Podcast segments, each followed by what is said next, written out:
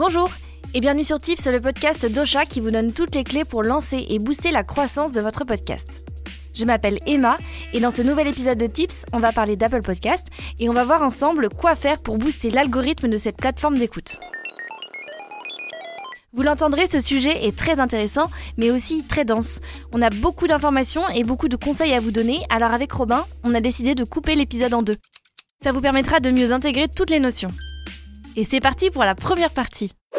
Si vous connaissez un peu le monde du podcast, vous savez qu'Apple Podcast, anciennement iTunes, est l'un des acteurs les plus importants du podcasting.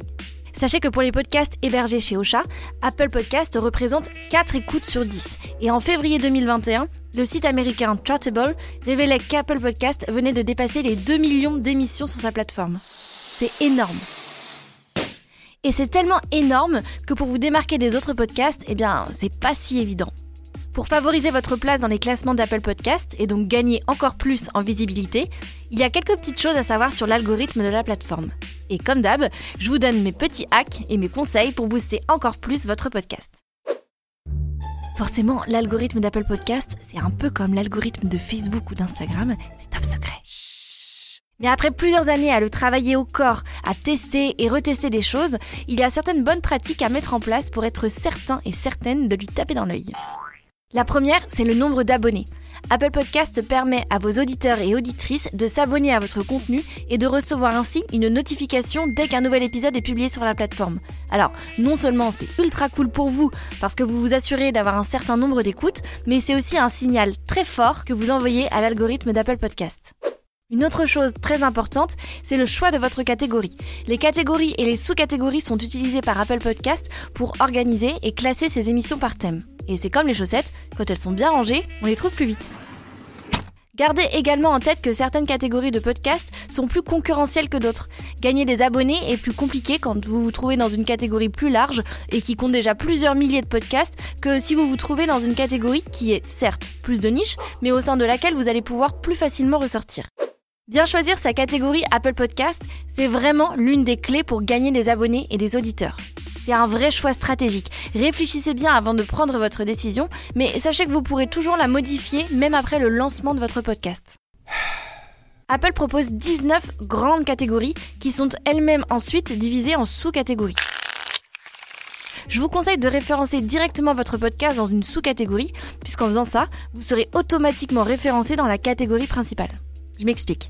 Imaginons vous avez un podcast sur, disons, la nutrition sportive.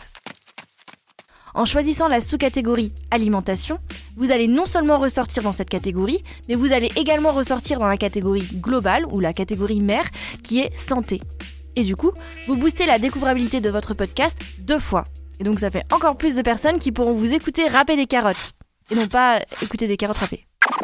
Vous aurez peut-être un peu de mal à définir la catégorie qui répond à votre podcast. En fait, les catégories d'Apple ont été définies à partir du marché américain. Donc, il se peut qu'il y ait quelques incohérences pour nous les Frenchies. Oui, oui, Petit tips, demandez-vous dans quelle catégorie votre auditeur type irait spontanément vous chercher. Parce que beaucoup d'auditeurs et d'auditrices se perdent sur les plateformes d'écoute et scrollent une catégorie à la recherche de nouveaux podcasts. Avec un peu de chance, ils tomberont sur le vôtre. La troisième chose pour se mettre Apple Podcast dans la poche, c'est la fréquence avec laquelle vous allez publier vos épisodes. Le plus important pour vous, c'est d'avoir un podcast qui sort régulièrement, donc choisissez votre rythme mensuel, hebdo ou quotidien et essayez de le respecter au maximum. Apple vous le rendra.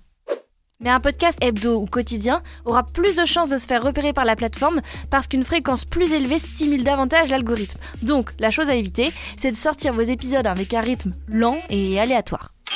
C'est la fin de la première partie de cet épisode de Tips dédié à votre relation d'amitié profonde, sincère et éternelle avec Apple Podcast. Merci pour votre écoute. Sachez qu'avec Robin, on lit tous vos petits mots et on voit tous vos partages sur les réseaux sociaux et ça nous fait vraiment chaud au cœur. Aujourd'hui, on voulait particulièrement remercier Objectif 100. Objectif, objectif 100. qui a laissé ce commentaire sur Apple Podcast. Merci pour tous ces tips précieux transmis dans la bonne humeur. Je suis cliente d'Ocha depuis peu et cette série d'épisodes tombe à pic pour moi. Bravo, continuez à nous éclairer et top l'alternance des voix, j'adore Smiley homme. Smiley micro. Smiley femme. Si ça vous a plu, vous pouvez nous laisser un avis sur Apple Podcast à votre tour et mettre 5 étoiles sur Spotify et vous pouvez aussi partager cet épisode autour de vous. À la semaine prochaine pour la deuxième partie de cet épisode. Cette émission vous a été proposée par Ocha, la première plateforme française d'hébergement et de marketing du podcast.